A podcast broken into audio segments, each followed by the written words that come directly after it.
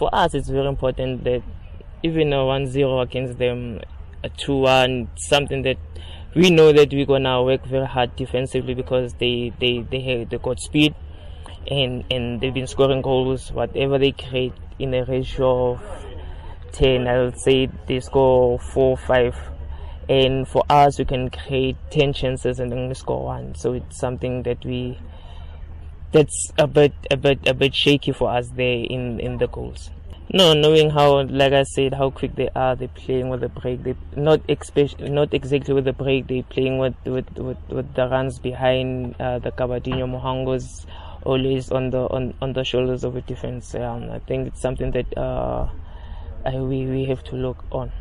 Is so if I'm gonna say now it's it's me giving them the chance to fix. no, you you don't know who's, who's gonna deliver to them. So